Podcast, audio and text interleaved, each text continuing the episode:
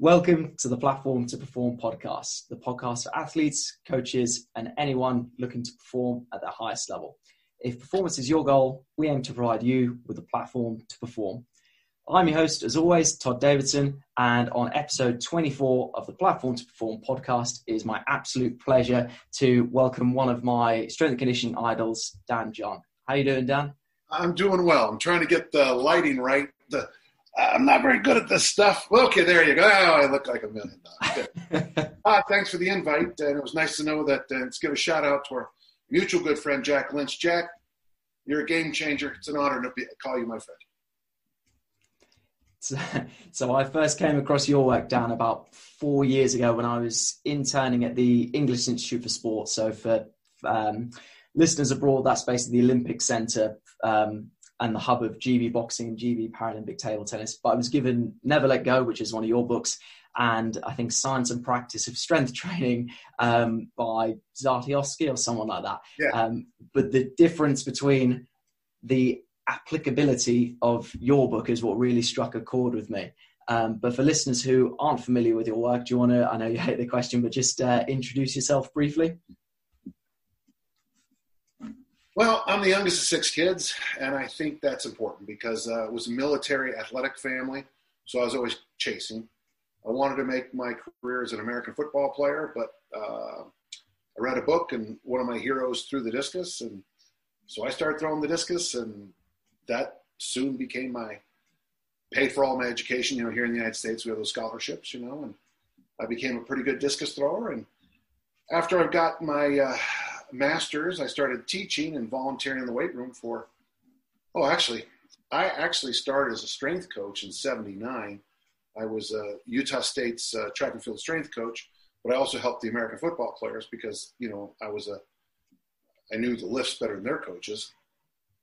So I started, I, I could have, I might have been the first track and field strength coach, you know, uh, I don't know. I, I, it's certainly possible. I'm in the top few anyway.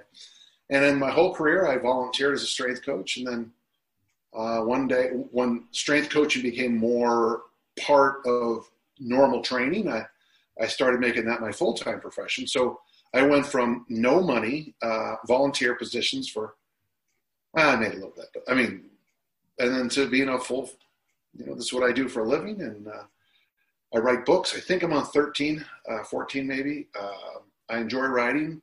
I enjoy giving workshops. I like I like the weight room, and here we are. I started lifting weights in 1965, and here it is 55, 56 years later. Uh, I'm still lifting weights, you know, and I hope to have that in 15 years when we talk. I still hope to be lifting weights.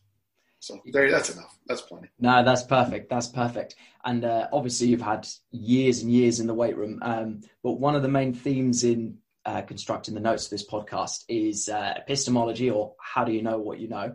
Yeah. Um, so, what experiences have you had that have influenced your beliefs with strength training the most in your career?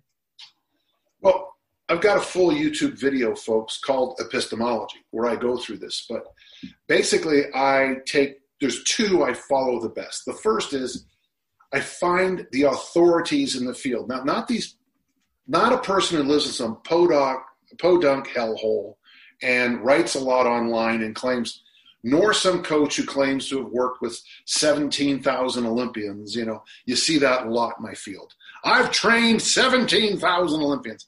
My coach, Coach Maughan, one of the most important discus throwing coaches in the history of the event, probably coached four Olympians. And so, and the reason I raise that is that uh, the, the, the the public will believe all that BS. They, they will believe all that nonsense. So what you need to do is you need to find those coaches that have produced tremendous. Eh, eh, you can name the names. You know, like I'm a big eh, hate him or love him. Charlie Francis, the great sprint coach from Canada. His book Speed Trap, I think, is must reading for strength coaches, all coaches, because he his his candor, his as he goes through and when he goes from the okay, so he brings massage in, and he says massage doesn't lie, and I'm like, wow, that's a, you know, he starts to realize that, for example, that if an athlete, a sprint athlete, a top end sprinter, fast twitch monster, uh, you know, one in a generation, If they get a personal record in anything in a day, the workout is over. Goodbye. And why? Because these guys are the rarest of rare. Uh, my coach, Coach Maughan, you know, uh, completely changed the way the discus was thrown in the world. Uh, he had a very simple formula. You lift three days a week, you throw four days a week for the next eight years. And if you do that and you have any DNA, uh, you'll be you should be at international levels. And if you're not, well, let's maybe try another sport. You know, um, you know, I, I'm a big fan of the sport of American football, and my favorite uh, my favorite coaches aren't the ones who win all the time, but they're the ones who turn programs around. I'm sure you know the same situation in uh, the European sports. I, I, always think about the GAA over in Ireland, uh, maybe even cricket, maybe uh, soccer, football. There's certain coaches who can take lesser athletes and win. Those are the ones I always seek out. So number one is authority. People who, when if Coach Maughan says lift three days a week, and you lift seven times a week, you're too stupid for me to work with. Okay, and the next would be uh, what we call simply, very simply, deductive logic. Um, deductive logic is basically this: What are the best in the world doing in your sport, in your uh, your goal set? And you take if you can, in fact, in, in the area of like uh, female body composition, uh, male body composition, powerlifting, Olympic lifting, you could find the 20 best programs. And what you're going to see, and what you do is you find out what all of them are doing. And there's your program. For Olympic lifting, it's going to be the snatch, the clean and jerk on the front squat. That, that's what all of them are doing. Now, some of these people do high pulls with this or, you know, or do that. But really, you come to certain sports, you see they're doing about the same things. What you'll find very often is that the authorities, the best and the, the best coaches, the, and deductive logic, what the best and brightest are doing, are almost always the exact same thing. The next area that I think is important, now that, that gives us about 80% of what, about 80% of what I'm going to coach you is is just what we've been doing in discus throwing, what we've been doing literally uh, yeah, see, I was born in 1957. A program that you would do in 1957 and a program you would do in 2020, to me, is going to be about 80% the same. You focus. It's there's no huge, but those other 20% are important. I kind of think it this way: about 10% should be in, influenced by the best practices of sports science. But you, I hope Todd, you heard that there was a caveat in there. What was the caveat? The best the best. And that's the issue I have when you know you talk to Jack. He'll say, "Well, this, this, this," and it's like, "Great, they did this research with a bunch of 18-year-old neophytes. It doesn't carry over to an elite person who snatches 140 kilos and cleans 180. It's a different ballpark. It's a different world. So my science, I, I tend to go back to the German studies of the 1940s, 1950s, the work of Tom DeLorme, the great American uh, surgeon who was trying to repair uh, American uh, soldiers after D-Day, after the war in Europe. I tend to go back to those two first for science.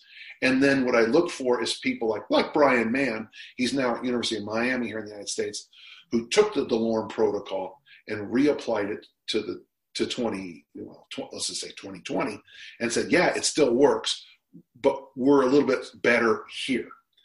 So to me, that would be sports science for me. Does that make sense? Yeah. You you take the tradition, you look at it and say, well, can we make this a little better? You know, not throw it all out and make up some silly study and, and prove it. And then the last about 10% is phenomenology. And phenomenology is a, a, it comes from the field of theology. But let me give my great example. This is how I learned it from my, my colleague, Susan Northway. She said, um, a couple of us go into a, a city, a, a, a, town, a small town, and we're thirsty. So um, I go over to the well and I look down and I say, There's water in the well. You look down and you say, Oh, and there's some stones at the bottom. Jack Lynch looks down. He says, Did you see the frog on the stone. So, Todd, the question is this which one of us is right? All of you. Well, but so thank you.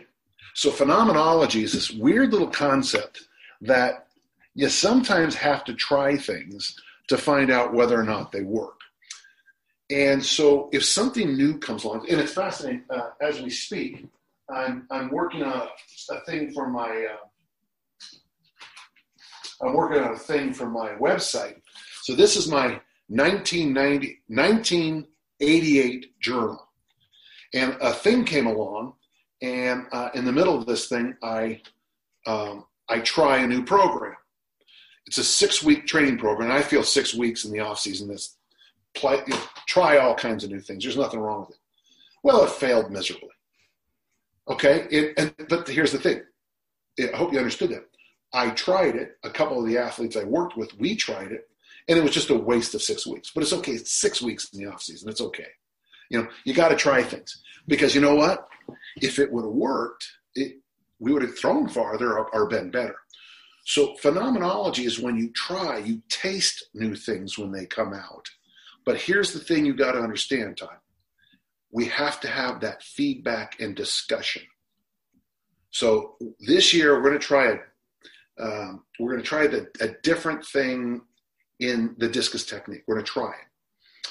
Well, three or four or five, ten of us get together and say, "We're going to try this.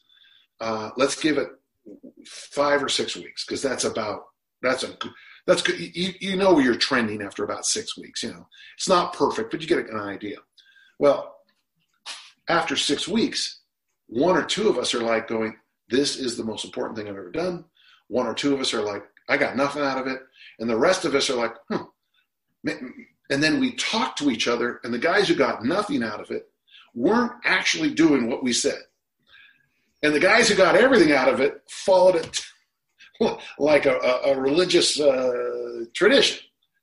And the rest of us were like, okay, we'll take it more seriously. But you have to have that feedback loop. You got to discuss. Uh, when you're with an authority, there's also a feedback loop too. And very often, what you what you find out is my ego keeps getting in the way of my success.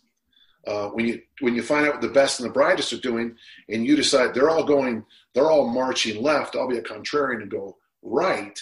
Well, that's great, except for the point is, well, you might also get it really wrong.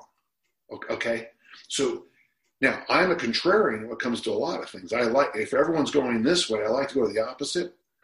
But it's because let's make sure you understand this. Even if you think I'm going in the opposite direction, I'm still focusing on what the tradition is doing. I'm just trying to add usually just one new thing. Uh, like when powerlifting got big in the throws, I took the Olympic lifts even more serious. To the fact that I finally figured out that back squats uh, had an inverse relationship with my performance, which is when I say I still say it out loud, and it's like, you know, it doesn't make sense, except that's what happened. So does that, is that helpful? Is yeah. That, is that... yeah, very helpful. Very helpful. Uh, you've almost covered the next question I was going to ask, so I'm going to skip on to the next one. So, in terms of things that you don't believe in, um, based on some of your work, I know one of the things that is arguably contrarian to most traditional strength conditioning coaches. So, you don't believe in peaking. Can you let the listeners know a little bit more about that? Have you ever peaked an athlete? Uh, well, I'd like to think I've peaked my well, peaked inverted commas. I've had good performances for my powerlifting meets that I've competed in, and I've set personal bests in that sense. Yes. Good for you. Did you see how many qualifiers you had to throw in there? yes. Yes.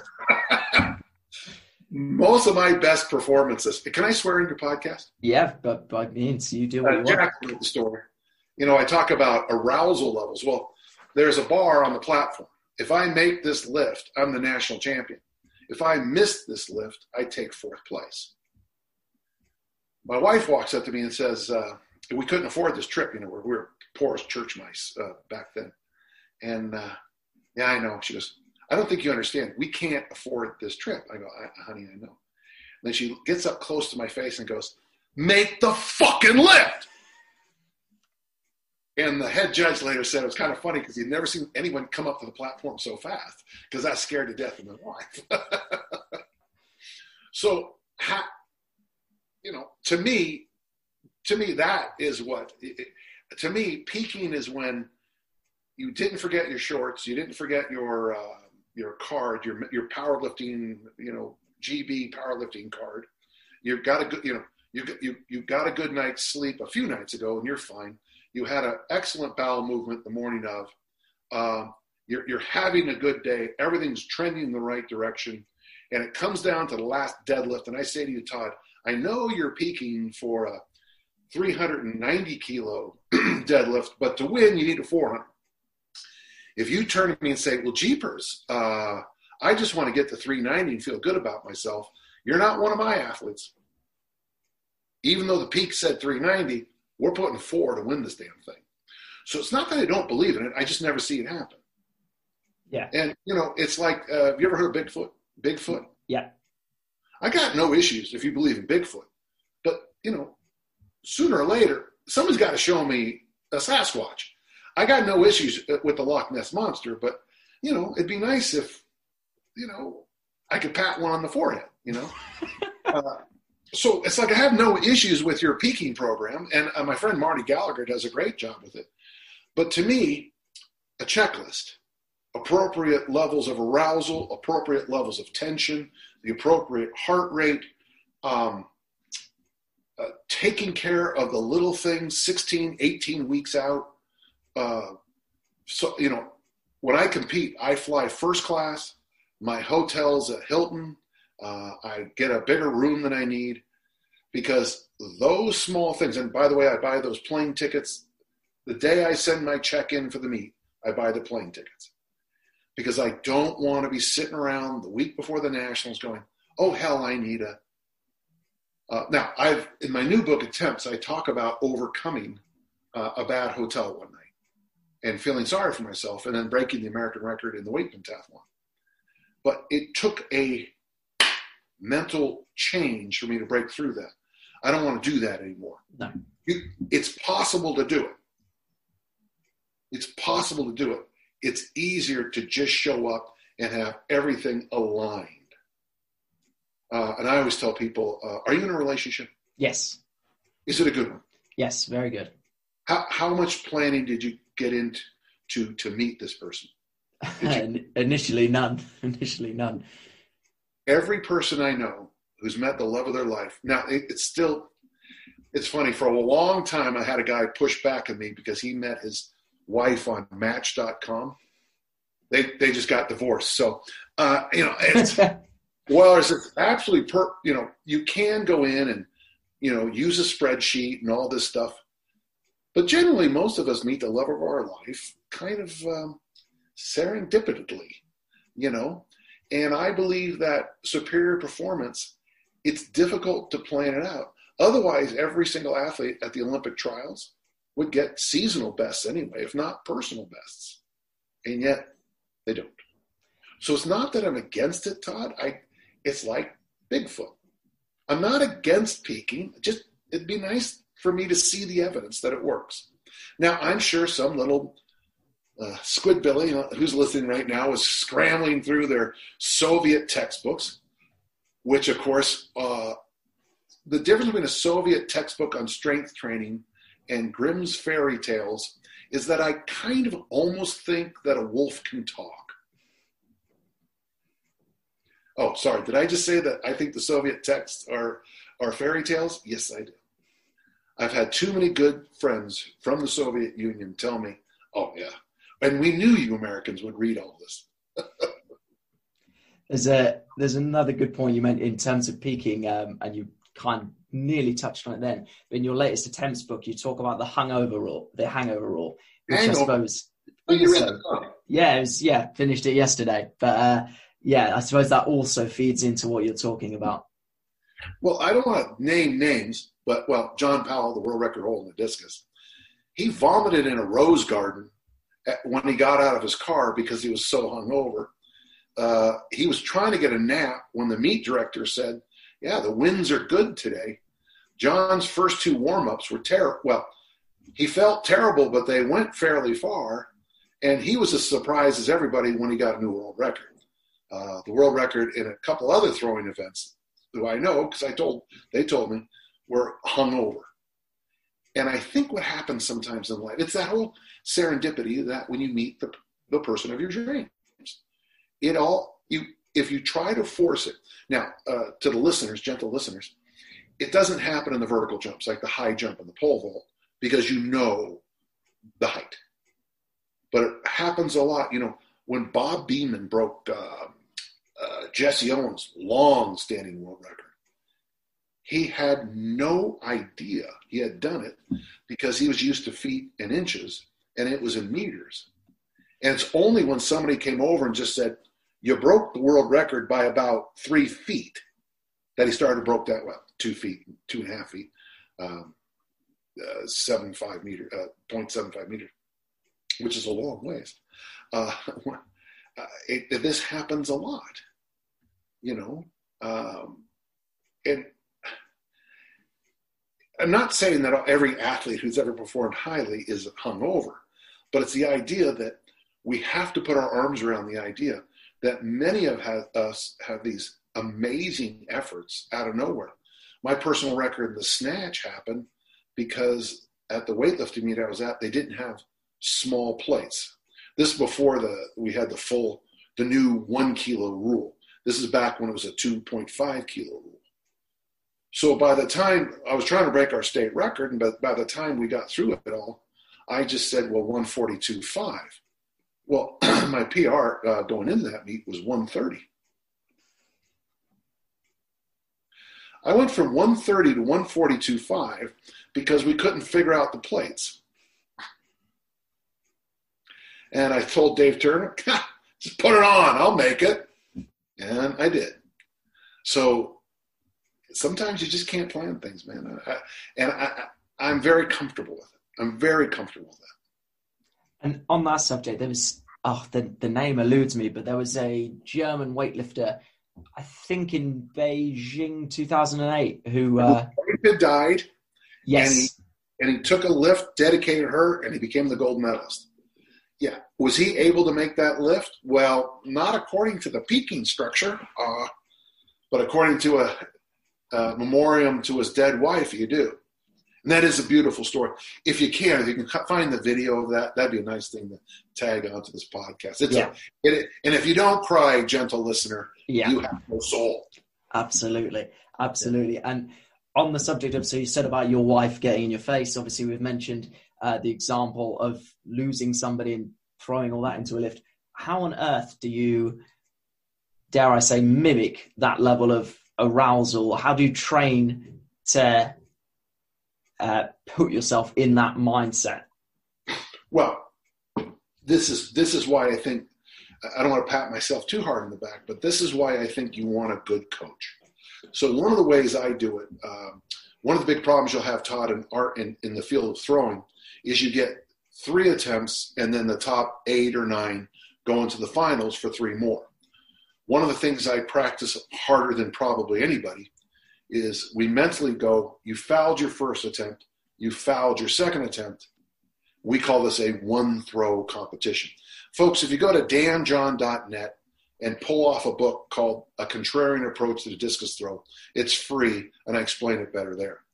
So, and then what I do, for example, Todd, with you, I would have you sitting in a chair and uh, I'd have you say, okay, Todd, you're up. And then I'd say, wait, sit, sit whoa, whoa, whoa, whoa, sit back down.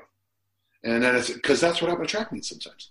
Uh, here in the United States, uh, they'll make the discus throwers sit so they can see the start of the 200 meters.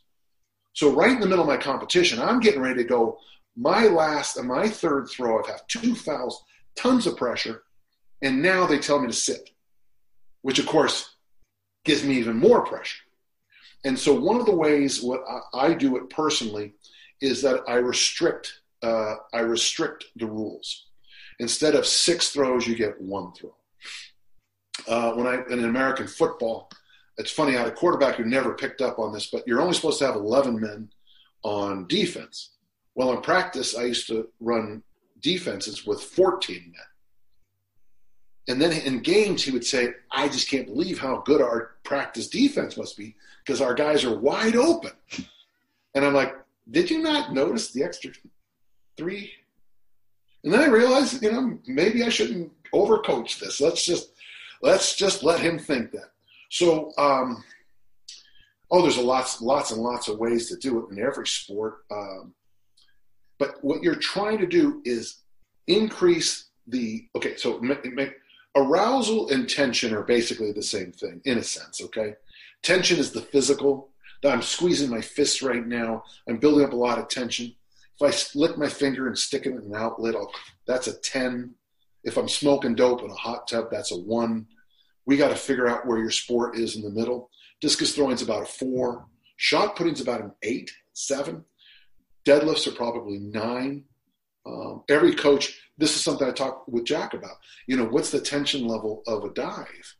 Well, you can't do a dive like you do a deadlift, but there is going to be moments during a dive where you probably want to increase the tension and immediately blow it all off. So,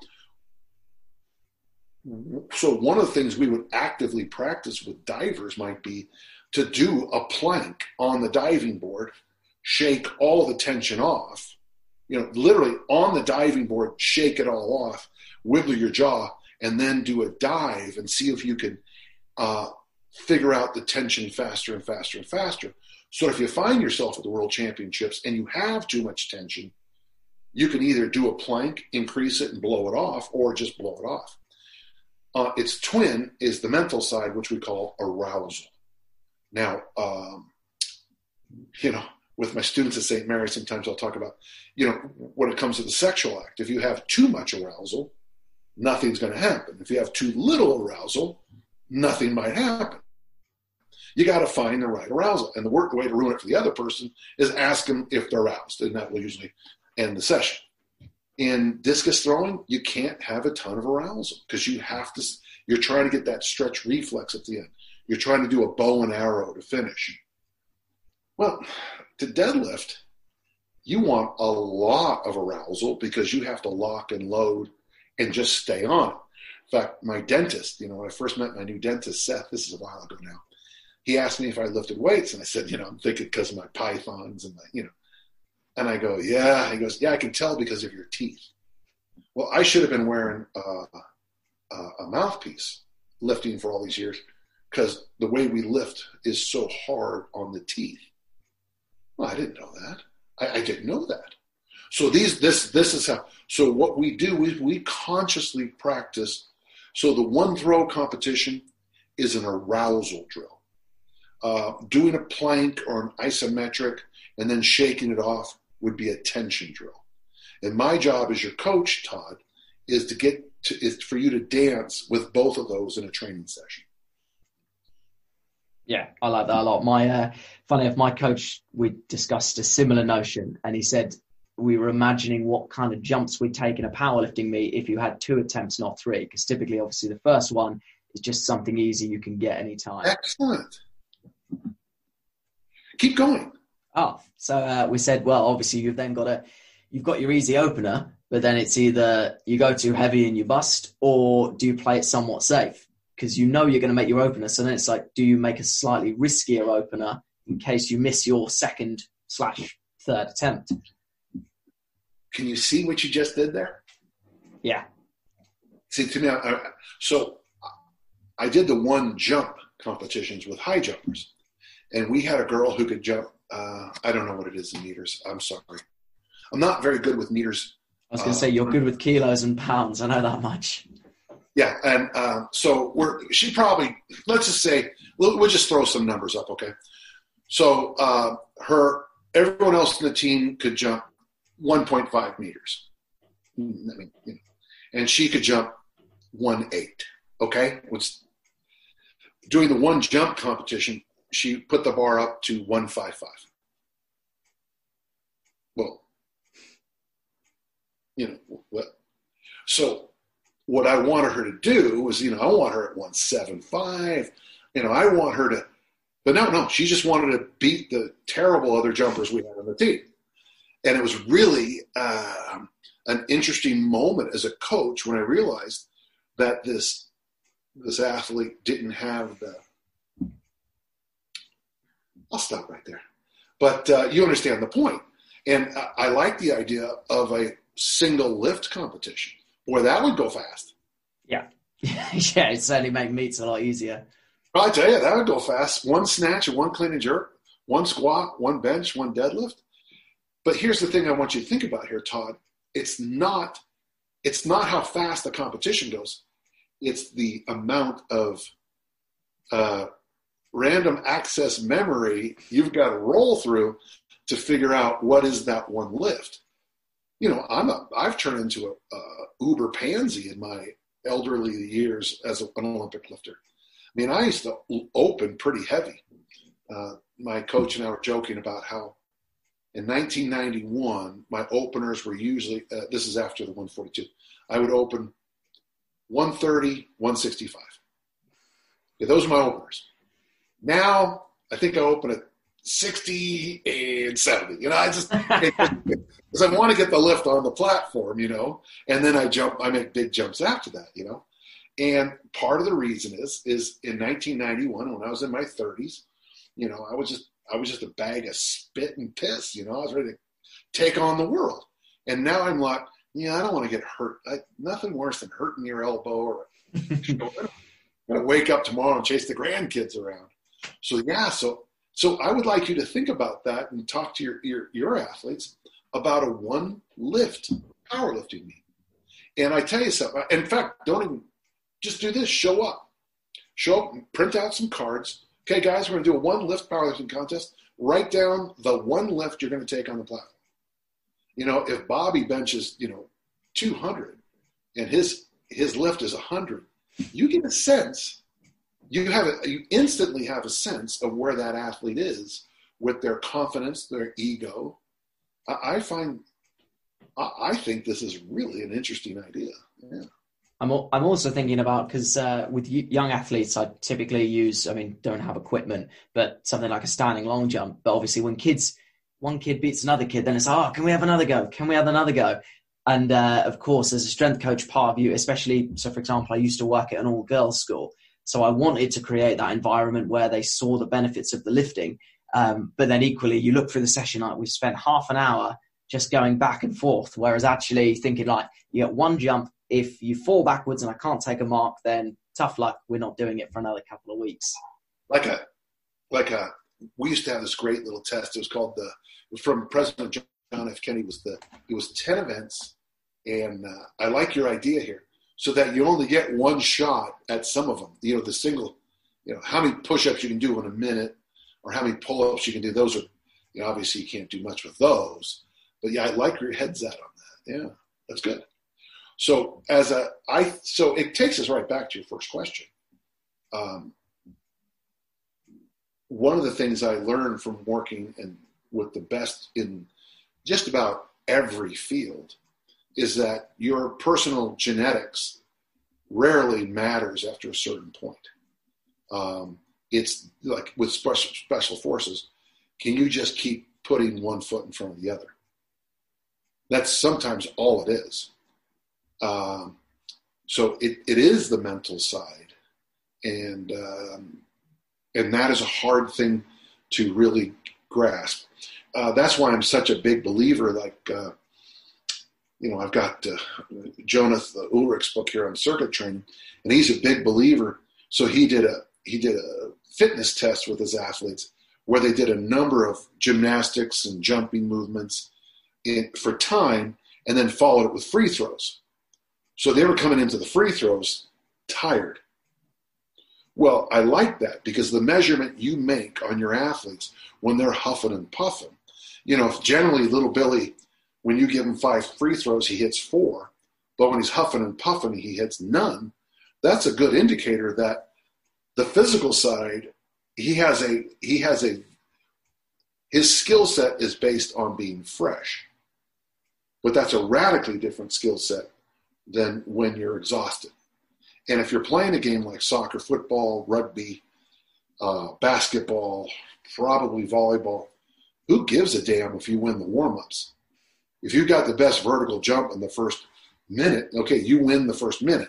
I want to know what, what you're like 60, 120 minutes from now. Yeah, as you like to say, warm ups is warm ups. Well, that comes from Wilt Chamberlain, a very famous American basketball player. Warm ups is warm ups. Yeah, that's a good story.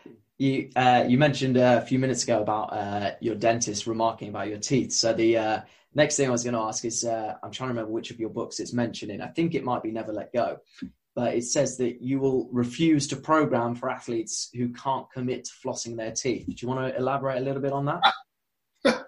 well, you get to the point as a coach where you just suddenly hit the wall. It's like, I mean, and, and what happens is, and it's going to happen every for everybody who's listening who coaches, is you fall in love on day one. You fall in love with the kid, the athlete who does everything the best, and you say to this athlete, "You could be world class."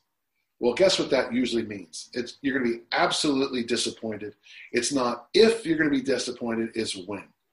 I want the athlete who's all in. I want the athlete who flosses their teeth, uh, water at every meal, um, shows up with all the equipment where it should be.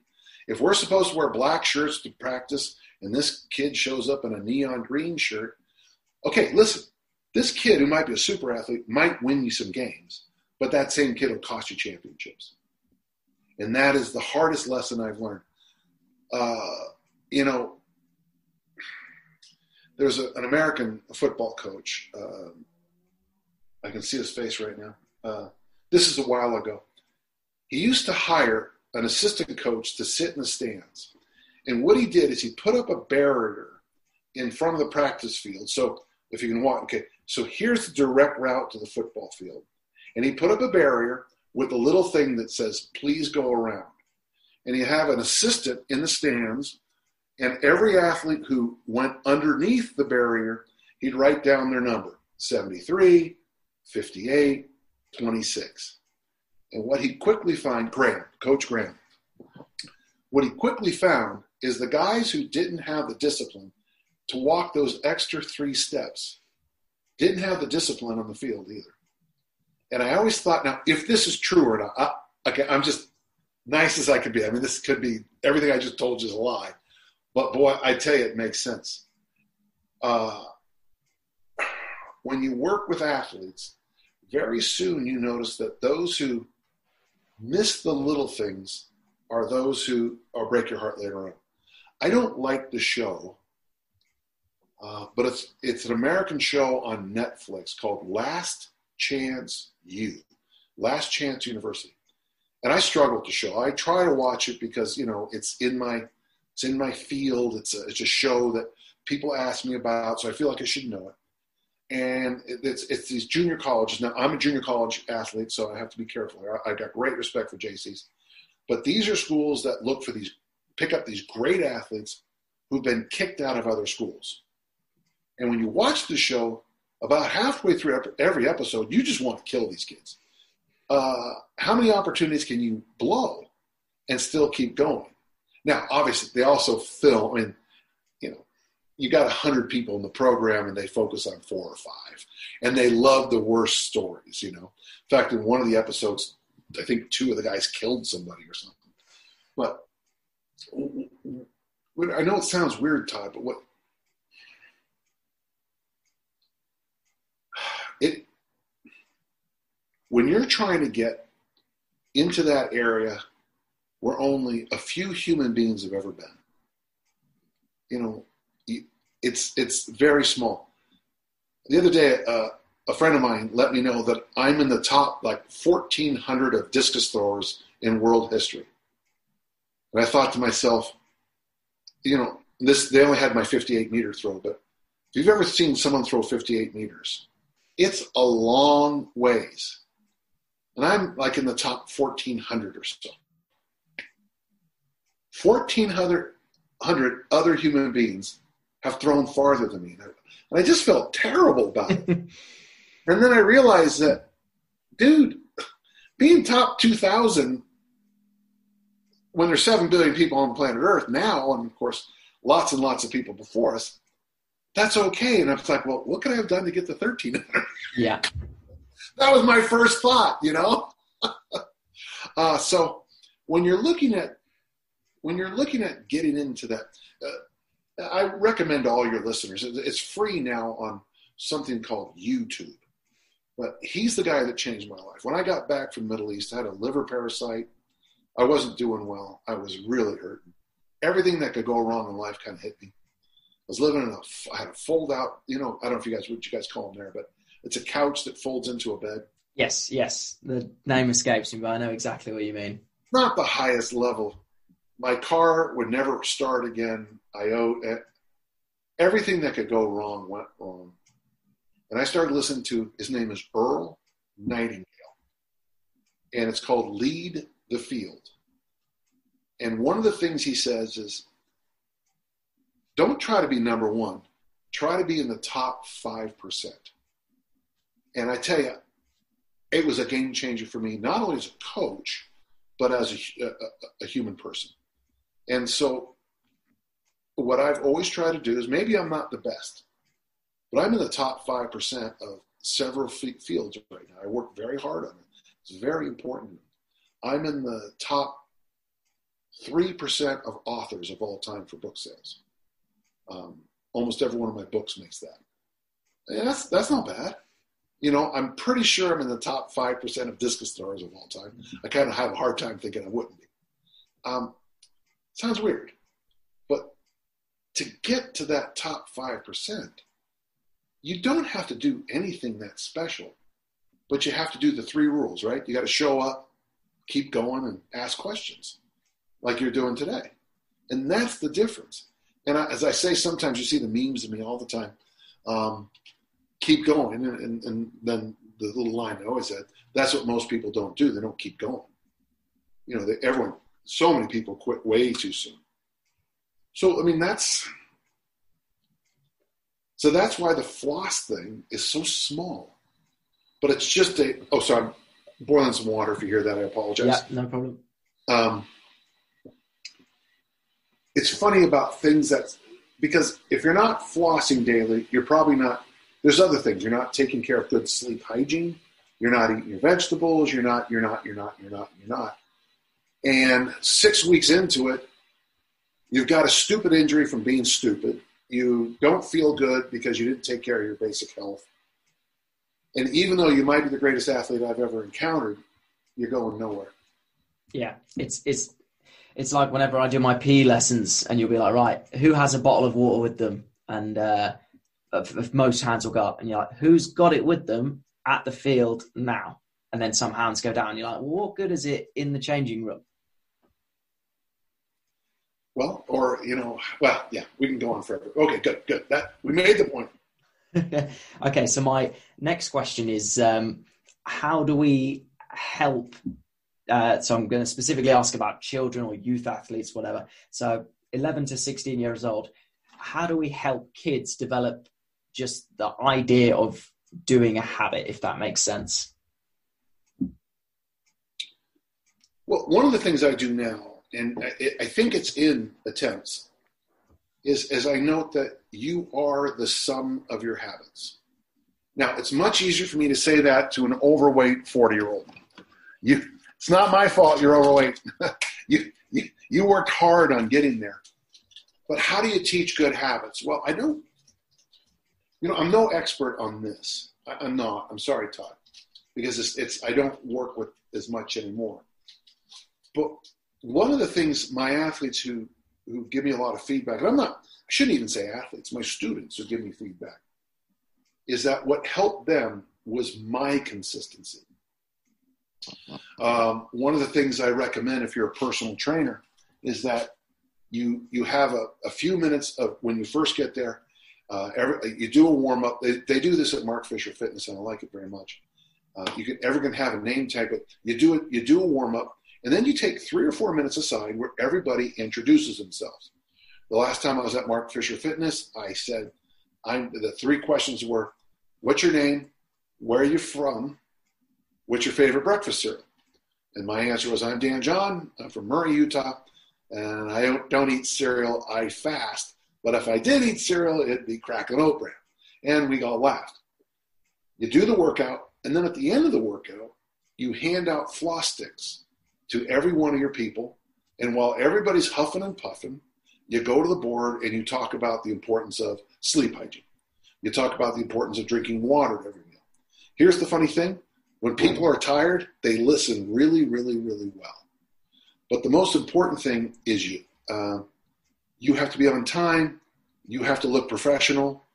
If you have a rule, you got to stick by it. Uh, don't be like the Who, where any rule I'll break it. Okay, even though I love the Who, I disagreed with that.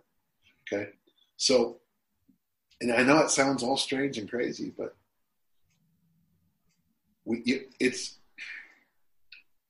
I have a good friend. I just saw him a couple days ago, Tim Carr, and he just talked. He talked to me one time about the importance when raising kids. He has no children, by the way, but he's a he's a school teacher, a dean of discipline, all this stuff. And he said the importance of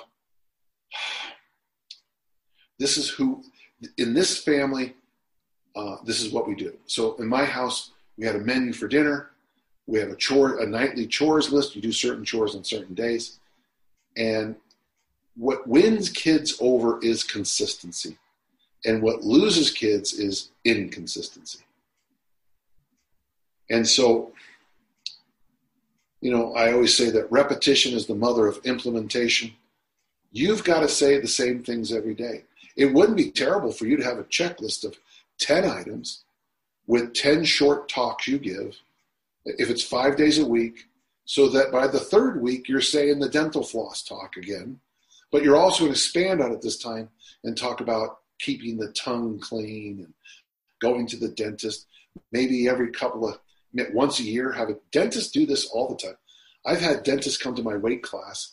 They hand out those little kits to all the students, you know. They'll do it, or just, you know, uh, and they're very good about it. Have someone from, uh, we call it Red Cross in the United States, come in and talk about um, safety uh, and blood donations. Uh, it, it, it's pretty simple, and you can just expand on it. But I will tell you this, Todd have 10 have 10 big points and do your best to make those 10 better and better and better. I taught an all girls weightlifting class, which was fascinating. And we had a, well, they all eat cereal here in the States for breakfast. So we had a contest to see who could make the healthiest cereal for breakfast. And uh, it was kind of fun because I think the winner had like three or four different high fiber ones blended together and by God, it actually tasted really good. So, but that would be a fun thing. And we were, it's funny because I, I emailed the company and they sent out tons of brochures and about 80 of those little teeny taster bags. And so it didn't cost me anything. And they got, I, I don't know if they threw it all away, but uh, it's just, that's just an idea. Man. And uh, just going back to your uh, latest book, Attempts. So one of the things that was in there that I really quite liked because people in strength and conditioning, physical education often have conflicting or differing views as to what the quote unquote fundamentals are. Uh, but you talked about the basics of human experience, which I quite liked, and how um, I can't remember whose work you were paraphrasing, um, but I quite liked it. Could you just expand on that? No, help me out. I, I, okay, so you got um, pursuit, uh, attack. Oh, Hébert. Yes, yeah, that's the one. Hébert, the uh, the French guy yeah, he was. Uh, it's a terrible story. Uh, he was he was on a boat, and a volcano went off on an island, and they went in. This French boat went in to find survivors, and he began to pick up on. Hébert started to pick up on certain things, uh, if I don't mind me swearing. But when shit comes down, uh, it's too late to find out how to swim, or ride a bike, or climb a wall. And so he put together this very simple thing and that to me, that chapter by itself might be your template for coaching your young athletes. Um, do you have bicycles? Do all your athletes, can everyone ride a bike? Can every kid swim? And in fact, that would work. Do you have, do you have a headmaster? Do you have a principal? What do you call it? Uh, headmaster, uh, well, headmistress at the school that I'm at, but yes. headmistress has a different meaning here. Okay. okay. Well, Maybe I'll visit your school. Thank you, headmistress. So it would be a good idea. I mean, find out what kids in school can't ride a bike or swim, and you know, have those kids uh, put together some kind of thing with a local pool where they're given swim lessons because that's a lifetime skill. Um, you know, basically, when you look at what parkour is, parkour is just basically all of what he said. By the way, if you get a chance, put parkour into your uh, into your school. Uh, now, my school, we had a par course, which is the fancier one. Uh, there's a name. Uh, the Swiss have a very fancy name for it, but uh, it's where you you walk, jog, or run from station to station. One station has push-ups, one station has step-ups, one station has shoulder stretch, uh, monkey bars. Uh, to me, that is the best thing.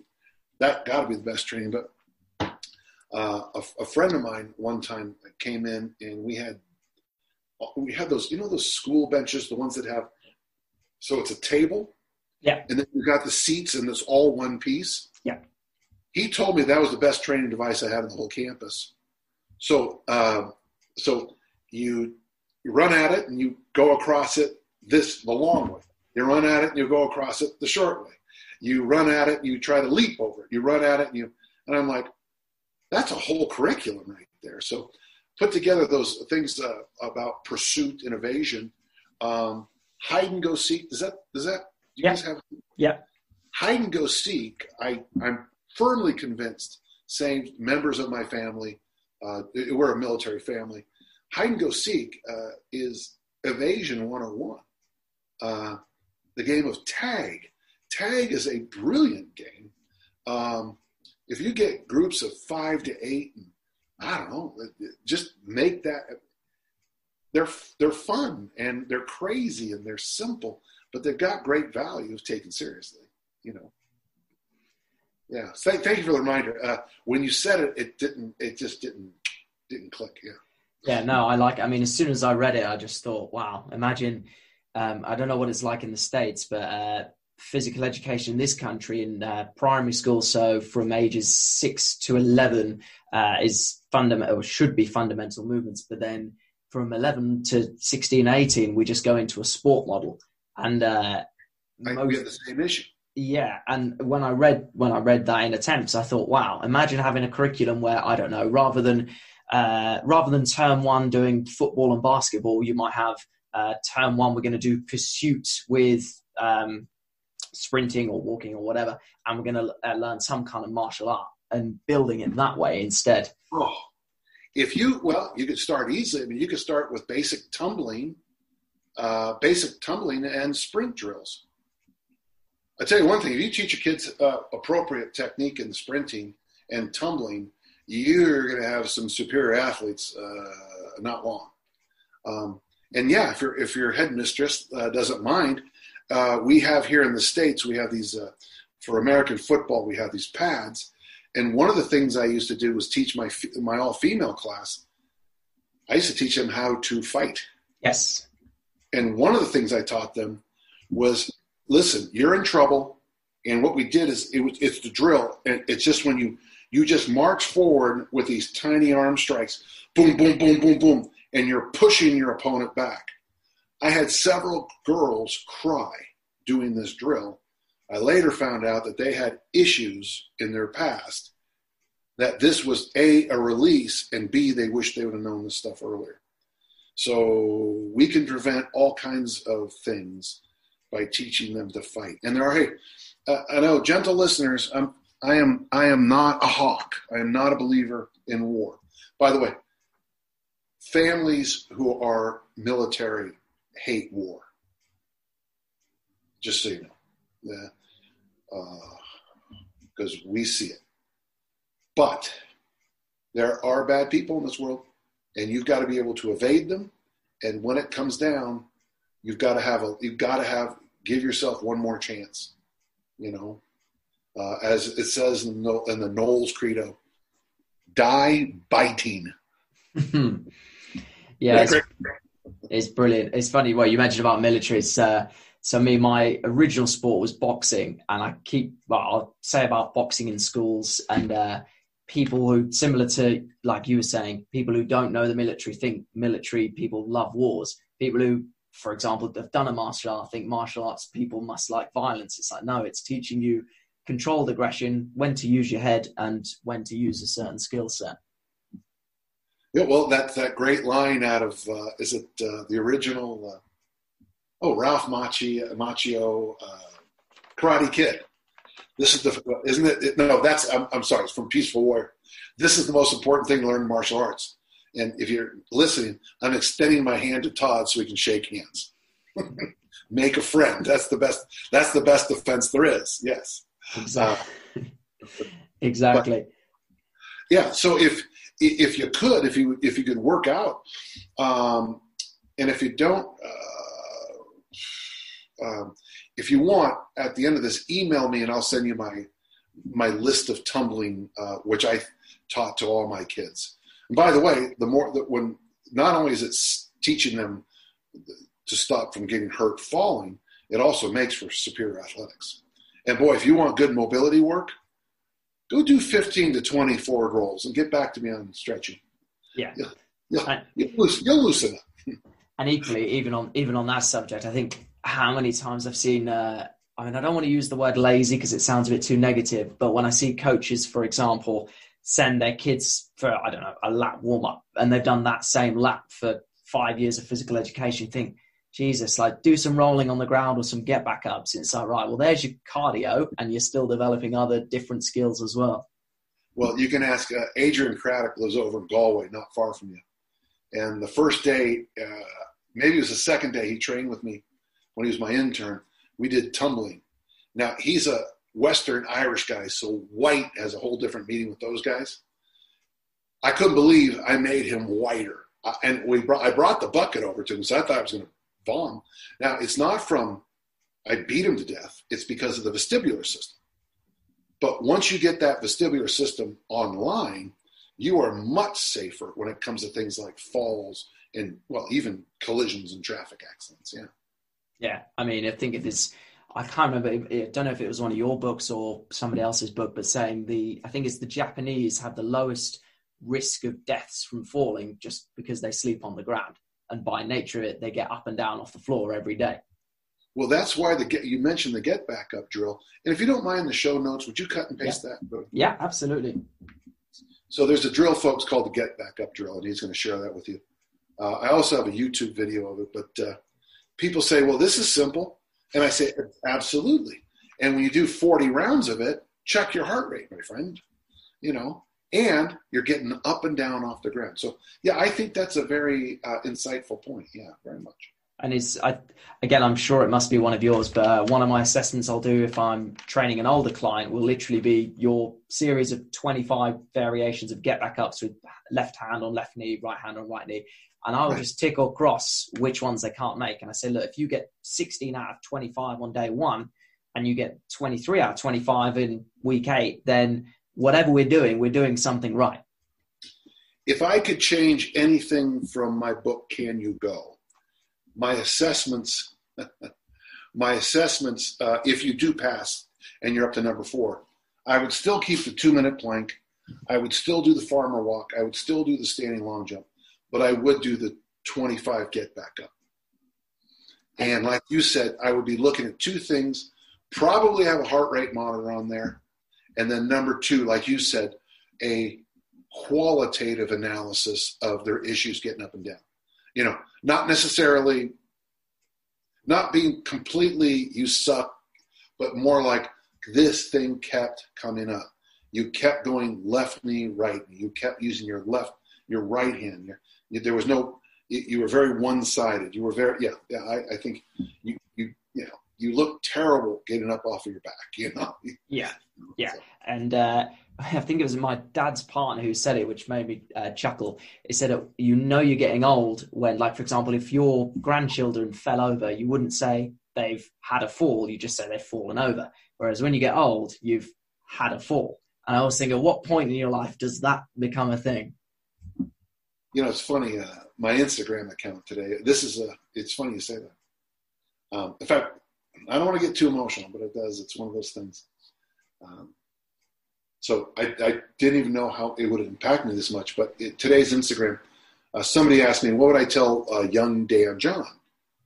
And one of the things I said, and I'm getting all emotional, um, is you never know the last time you'll pick up your child. And so a couple weeks back, I went to a party with my daughters my daughter's house, and I picked them both up because I wanted it to be in 2020, not in 2000. Um, yeah, it's just, you know, I'm 60, I'm 63. and uh, my my family dies young. Uh, my brother Phil died last year, very young, while I was in England. I was given a workshop for the IFKA. Uh, no, I got the letters wrong. I was given a workshop, and uh, I announced to the group that you know people in my family die young. When I came back the next day, um, Dan Cleather announced that last night my brother died, and uh, I gave the talk, and it was very difficult. And now uh, it's okay for me to say this. Don't don't share this with anybody member of my family. But the other day, my daughter Lindsay said uh, that she's pregnant, and we're going to be having a, a third grandchild here pretty soon. Congratulations! Thank you. And then I did the math, and I'm like, oh my god, you know, you know, am I going to be around for this little one? And so all these things you and I are talking about became the falling, the tumble, the fall proofing, the flossing the teeth, uh, standing on one foot, uh, get back up. All this stuff you and I are talking about, and it almost seems like we're we're just talking about five sets of two and you know getting little kids to swim. No, this, this stuff becomes real all of a sudden because you know I've got an expiration date, and so do you, Todd, and so does every listener. And every so often we get reminded of you know how precious life is. And if you can make a difference in one kid a year, man, you made a difference, my friend. Okay. So there you go. Yeah, it's it's one of your mottos. It's one of your mottos that uh, I try and live by, especially when you have a tough day at work. You're like, well, did I make a difference? Yes, I did. Okay, it's not that bad. That's our that's our that's our family mission statement. Make a difference, and uh, was I easy to get on this podcast? Very easy. Emailed you and had an instant response. And all we had to do was work out the time zone issue, which is always a big deal. Uh, yeah, because I think this workshop, this our discussion will make a difference. Our family uh, motto is: "It's not where you start; it's where you finish," and that ties us back to the young man or young woman who won't floss their teeth. You might have been the best and the brightest, but I just want to know where you finish. You know, and I don't want you to be a, a Billy Joel song. You know, um, there's that great song Billy Joel has about the baseball player. He comes back and glory glory days. Uh, and I don't want you to be a glory. I don't want you to be glory days. I want you to still be successful in your 20s, 30s, 40s, 50s. My first athletes are sneaking up on 60 years of age now. Wow. Hell no. They're probably there's probably one or two that are 60. Yes, yes, and uh, it's funny just listening to you say that. Remind of uh, a book I've read about a year ago, uh, Battle of the Tiger Hymn Teacher, and they talk about routines and rituals and about teachers. They say yes, we do sweat the small stuff because sooner or later the little things become the big things. Would you share that name of that book again with me? Yes, it's uh, the Battle of the Tiger Hymn Teacher, and I'd I'd recommend it for any coach, uh, anyone who teaches students. It's there's a lot of things that you mentioned about your contrarian approach uh, to the discus. Um, there's a lot of things. The reason why I re- uh, started reading it is because there was a lot of things I was being told in my teacher training, and I was thinking, hmm, this kind of goes against what I'm being told, and I, I kind of agree with this book. Um, so I would highly recommend it. Would you mind? You kind of we both speak the same language, but I speak American and you speak uh, English. Yes. Could you give me the title of the book one more time? Yep, no problem. It's uh, The Battle of the Tiger Hymn. Say it again, Tiger? Tiger Hymn, H Y M N. Oh, Tiger Hymn. Okay. Yes. Uh, the Battle of the Tiger Hymn Teacher. Tiger Hymn Teacher. Okay. Um, as you can, if you talk to any of my St. Mary students, the H, the English H throws me off more than anything else. and I have a few students who say H. Oh yeah, H and H and H is the uh, is the one that I have. I've got one student who spends probably a minute going and uh, there's, there's a, I mean, as you said in this sort of uh, our chat pre-podcast. There's a load of questions, but as I said, you've answered them all before. And uh, hey, Tom, let's let's do this. Let's. Uh, you're going to email me for the tumbling thing. I'll send that to yes. you. I want that on the show notes. Uh, I want I want this book uh, in the show notes. I'm, I'm going to buy it right after we uh, as soon as we hang up. Okay. Yeah. Um, oh, by the way, that's what I call a shark habit. Yes, I did have a few questions about that, but we'll. Okay. For a gentle listener, a shark habit is one bite and it's gone. Uh, when you work with me, very often uh, we'll be on a phone call and I say, hold on, because I am instantly doing what I said I was going to do. Uh, that's a shark habit. One bite and it's gone. Um, let's, Todd, let's, let's just got a week or two and we'll do it again. Oh, absolute dream, absolute dream. The only questions in the outro that I had was uh, if you you have, you have a homework assignment. You have to call Jack instantly and tell him hello. I will. I will. Um, the one, well, a couple of questions just in the outro bit, uh, just because I like asking coaches this. Uh, if you could observe one coach working with their athletes, who would you observe and why? Well, if this was possible, I would have loved to have been a fly on the wall when uh, Dick Notmeyer coached me. I'd have loved to have seen that. Uh, he transformed my life, you know.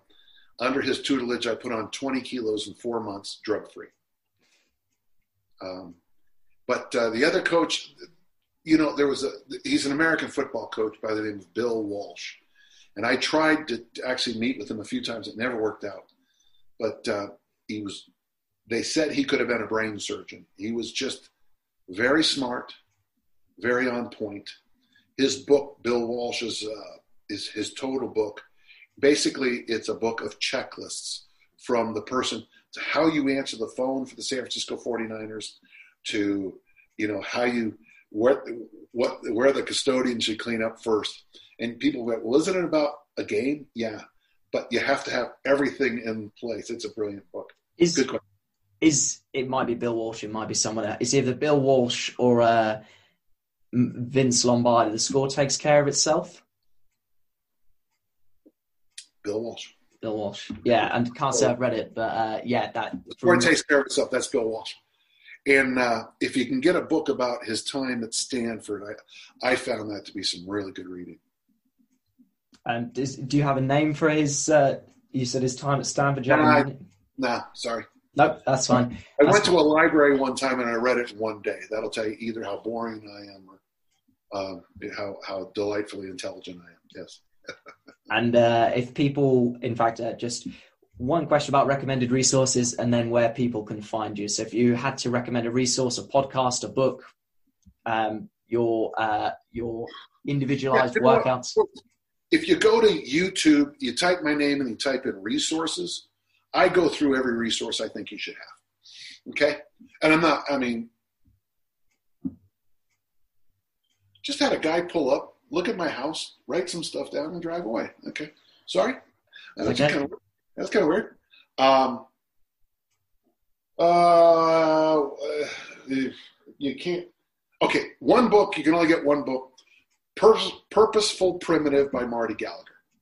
If you can only get one, because it's got it's got everything, and I think he's a great writer. Perfect. Um, and I'll talk to you for two seconds offline, but uh, just while we're on air, just thank you very much, Dan. It's been absolutely brilliant. Well, thank you, and let's do this again. Uh, gentle listener, thanks for hanging in there for the whole time, and uh, let's do this. You you owe me a favor. Uh, you got to make a difference today, uh, somehow make the world a better place. All right, there you go. There's your homework assignment. That's a brilliant way to end it. Thanks very much, Dan. Thank you for listening to episode 24 of the Platform to Perform podcast with myself, Todd Davidson, and today's guest, Dan John. If you've enjoyed the show, then I would be really appreciate it if you would leave a review via your preferred listening platform. And if you're in a position to support the podcast or you simply want access to the educational strength and conditioning content that I've released in the last few months, including 30 lessons of calisthenics kids, bodyweight sessions designed to improve strength, movement skill, and confidence in children, then you can check it out via www.patreon.com forward slash Todd Davidson P2P coaching. Thank you so much for listening, and I will catch you again in the next episode.